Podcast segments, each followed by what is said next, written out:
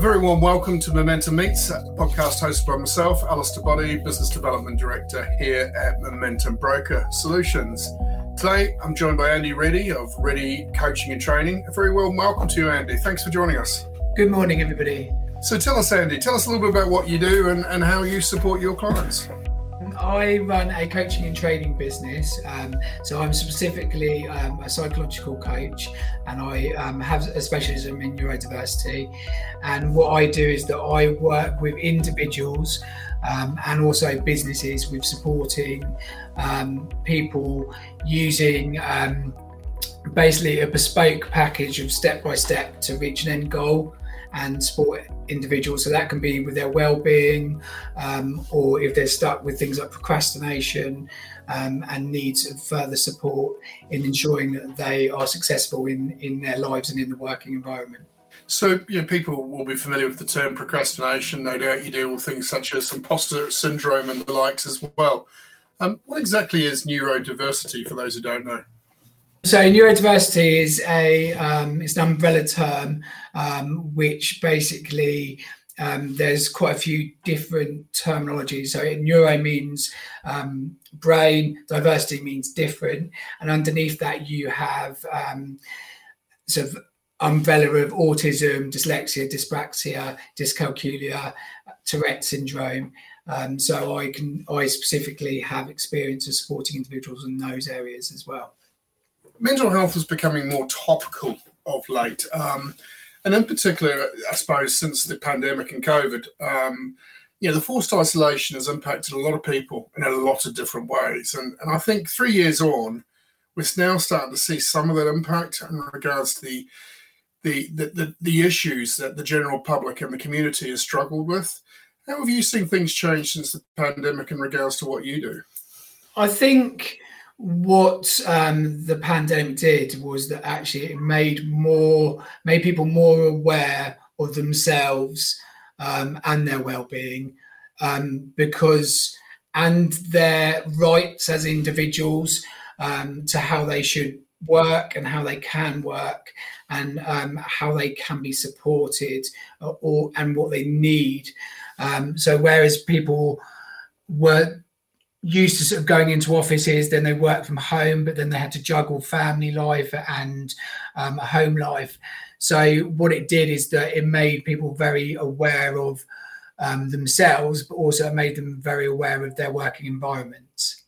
And, and I suppose thinking about how things have changed since the pandemic. Have, have, you seen a change in the demographics or the type of people that you're now dealing with? Are you, or you, are seeing a different part of the society that are now reaching out for help as opposed to probably not looking for it in the past? I think society's changed. So um, I think traditionally in this in this country we were sort of very stiff, stiffer upper lip, and you couldn't talk about mental health. yeah, um, and you couldn't talk about well-being and um, there was definitely a movement to discuss that further. But especially when things like COVID came in, there's now um, people are now prepared to have these conversations more, um, and especially sort of male. Um, sort of the evidence shows that females will talk about sort of those areas more, but especially now, sort of in the last sort of 10, 15 years, men are now talking more, seeking help more. And when uh, when I say seeking help, that can be if somebody has mental health problems, well-being, they could go through to a therapist, or they can go start come and talk to somebody like me who's a coach, where actually they they're not at that point yet, but they need that support to ensure that they don't end up at that point. For those looking to start up their own businesses, I think the number one barrier for most people I speak to is, is, is imposter syndrome. I think we all suffer from an element of imposter syndrome to to a, to a certain degree. Trying to put things into perspective is incredibly difficult at times. You know, what advice would you give to somebody who's in that situation, who's thinking, "I can't do that"? The, the key thing is to look for evidence. So we have these negative thoughts, which are called distortions in our brain. Um, and what our distortions do is that we we distort our thoughts because we um, what we try and do is safeguard ourselves so of failure. So often we we have this these inbuilt feelings of oh we don't want to fail at things. So so my big evidence my big thing would be is that actually look for the evidence. So if you're going if you're being self-employed, actually look at the past of where you've been successful, you know, where you've built clients, where you've um, learned those transferable skills that you can then put into your business. Um, if it's very sort of client facing like, like of your brokers, majority of people that you will take on would have already had a big client base. So they know those conversations about actually how they go out and get that business and then how they deal with with those um, those customers um, and, and, then what they can offer. So it, it, to me, it's about all evidence basing that actually you look at what you've achieved previously, and often we we don't do that, uh, and we we're not reflective, um, and we just assume that actually we're going to go on to the next thing, and and again that can impact our own feelings. So it's really important that we st- pause and stop and see what we've achieved. Um, during during that process of, of change into becoming self-employed this is probably more targeted at those who are thinking about becoming self-employed. But you, I think you hit on a very good point there around you know reflecting on what you've achieved historically, because you know the, the, the, the mindset sometimes is you know I built a very successful book, but have I built that on my own merits, or have I built that on the fact that I work for a big corporate? or I've had a team behind me, or because I work for the corporate that insurers give me preferential terms or or services the reality is is with most service industry um, businesses is it's about people. People buy from people um, and those the individuals are the ones that are successfully um, won the client or, or, or, retained that client. And i think unfortunately as you say andy people just forget that really really important element which ultimately seems to be down the hierarchy of important things to consider when it comes to whether or not I'm going to successfully be able to set up a business on my own. I think also what you've got to add to that is that if you're setting up a business on your own, that it's about not being isolated and building those networks. And that's really key because it's very easy to fall into that trap where you you isolate yourself and that's where then you then you sort of start questioning yourself.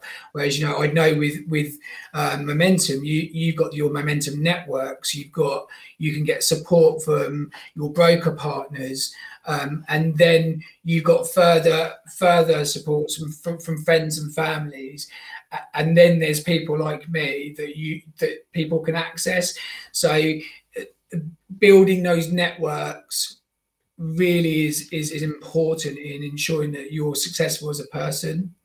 One of the interesting things one of our partners said to me the other day is, is you know, they're an avid gym goer. You know, their their routine was always, you know, six o'clock in the morning in the gym. Whereas now, they found actually a bunch of very like-minded individuals that go to the gym at eleven thirty every morning.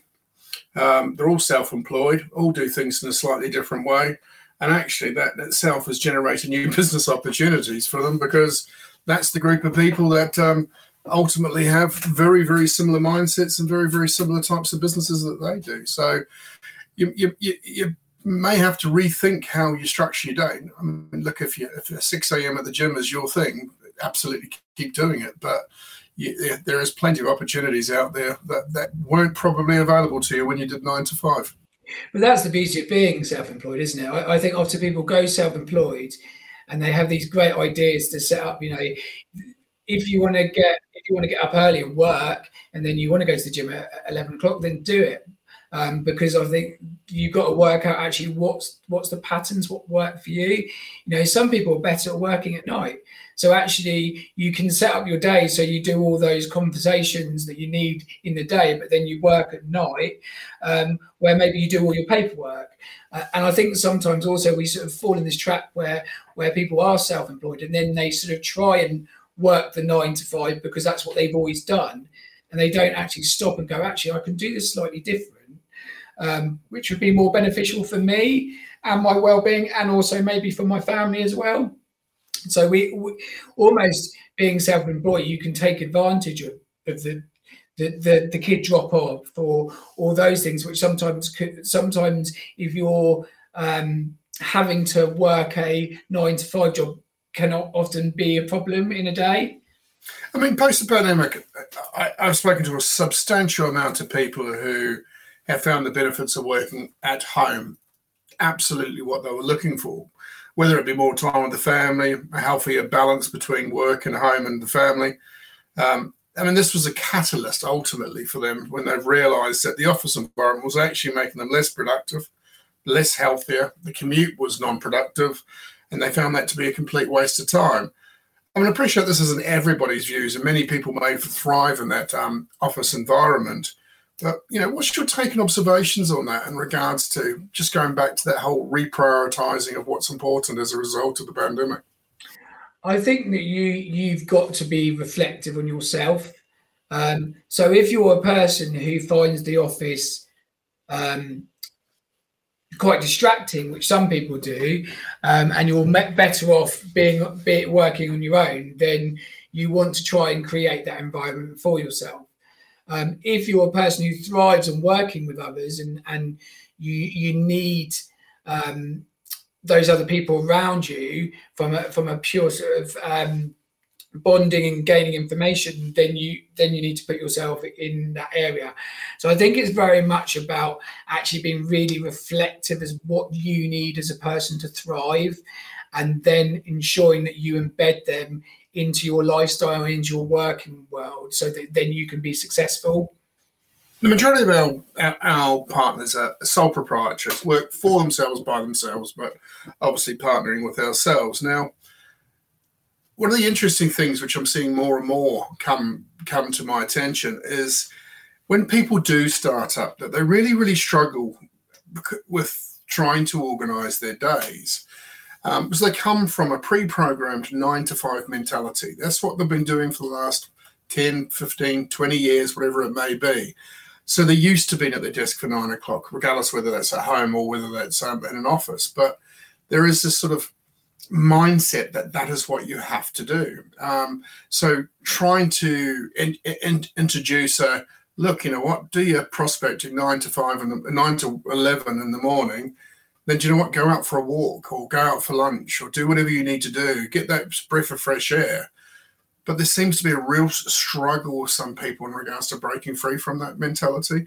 How, do you do that as such? Because it, ultimately it's habit forming, isn't it? And it's, it's breaking that habit. It is, um, you know, because this is um, a key topic area that I tend to work with uh, when I coach, and this is quite a sort of big area where I'll have people come to me where their well-being's impacted, or as we said earlier, procrastination, or or, or those sort of areas. And, and the first thing is that you you need to be reflective on yourself, and you need to be reflective on if, let's say, your well-being is impacted because all you're doing is working you need to work out is if I'm doing it this way, is it working for me? Uh, and the evidence to that. So you, it's always evidence forming in, in, in your psychological thinking. So the evidence is that actually it's not working for you. So how can you change your day? And that's where then you start looking at actually what you can bring in and bring in the habit, uh, bring in the, the positive habits. So what I would do with, with a, a, client is I would normally sort of start at things at simple things like looking at the sleep, looking at their nutrition, looking at their time for themselves, and also how they plan their time.